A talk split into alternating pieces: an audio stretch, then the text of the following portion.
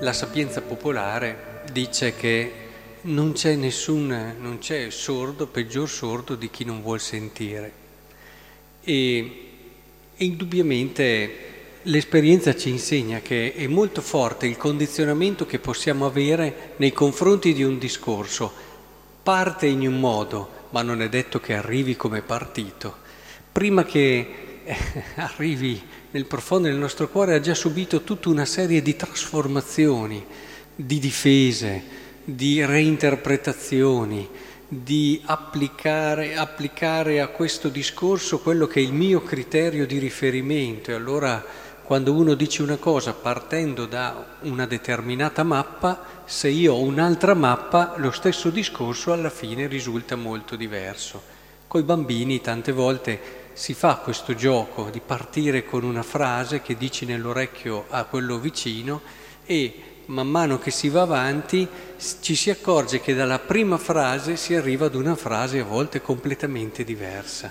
Sono cose semplici, molto concrete, quotidiane, che ci dicono però che è molto facile che da parte nostra ci sia a volte una normale anche mediazione soggettiva, perché ognuno di noi ha il suo vissuto, ha la sua esperienza, ha la sua storia, però altre volte non è sempre così limpida. E a volte ci rivolgiamo a una persona, ma chiediamo anche delle cose, ma sappiamo già quello che vogliamo sentirci dire. E molto spesso questo va a, in, dire, a inquinare ogni tipo di relazione e di dialogo. E, è il caso un po' che è successo a Gesù, ma se vogliamo continuare nelle esperienze concrete e quotidiane che viviamo tutti i giorni, ricordo di più di una volta, so, di un ragazzo che diceva, ma io ho cercato di spiegare a questa ragazza che insomma non mi interessava alla fine, è vero, lei era persa per me, cercavo di spiegarglielo, ma lei ha capito completamente l'opposto, eppure io ero stato abbastanza chiaro. E una donna innamorata fa proprio fatica a essere in questo senso libera, ma questo per capire ancora di più come tante volte è difficile mettersi davanti a qualcuno con un cuore disposto veramente ad accogliere, ad ascoltare quello che lui ci vuole dire. Ecco, Gesù eh, non glielo dice, non glielo dice perché dimostra con quest'altra domanda, non è un giochetto, è semplicemente il far emergere che queste persone non avevano l'atteggiamento giusto per poter accogliere quella verità che poteva dirgli. Poteva dirgli con che autorità faceva questo, ma questi qui non avevano la disponibilità ad ascoltarlo. Questi cercavano un pretesto chiaramente, cercavano un modo per eh, raggiungere il loro obiettivo e il loro scopo. Eh, credetemi, vedendo tante relazioni, questo è molto, molto diffuso. Lo si vede nelle discussioni prendete, ma di ogni tipo, di carattere a volte anche solo di paese, a volte di carattere sociale, altre volte di carattere politico. Non si ascolta tanto quello che l'altro ti vuole dire, ma ci si impegna da dar contro. L'importante è dar contro all'altro. Non ci si mette lì veramente a cercare di capire se ci può essere una risorsa in più, ci può essere una verità che magari mi fa anche cambiare idea su certi aspetti, che magari mi arricchisce. No, no, bisogna dare contro.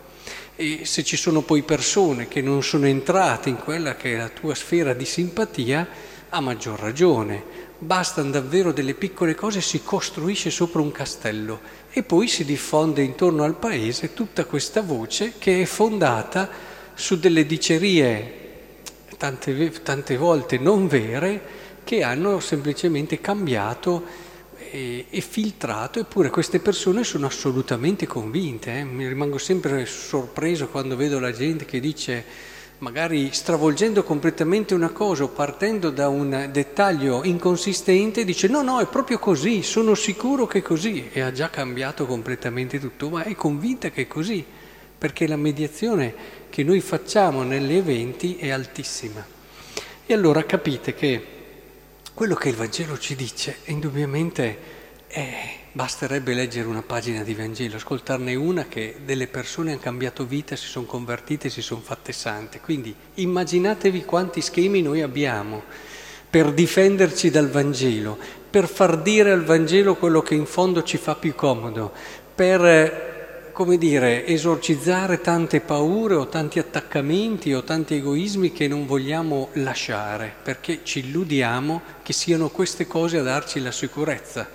Poi dopo ci accorgeremo quando arrivano situazioni inattese che tutto quello che sembrava darci una sicurezza non ce la dà più e, e magari l'unica cosa importante era invece aprirsi a quel percorso di conoscenza di Cristo e di fede che è l'unico che dà veramente speranza in qualsiasi situazione, anche le più difficili. Chiediamolo allora questa grazia al Signore di non essere come questi qui che si mettevano davanti a Lui, questi capi dei sacerdoti, anziani del popolo, ma non per ascoltare, per confermarsi in quello che volevano, cioè non c'era la libertà. Lasciate che il Vangelo vi dica quello che vuole il Signore. Non mettiamo dei difese, non c'è da aver paura del Signore, non mettiamo degli schemi nostri, cerchiamo di essere il più liberi possibile. E vedrete dei miracoli straordinari nascere dall'incontro con la parola.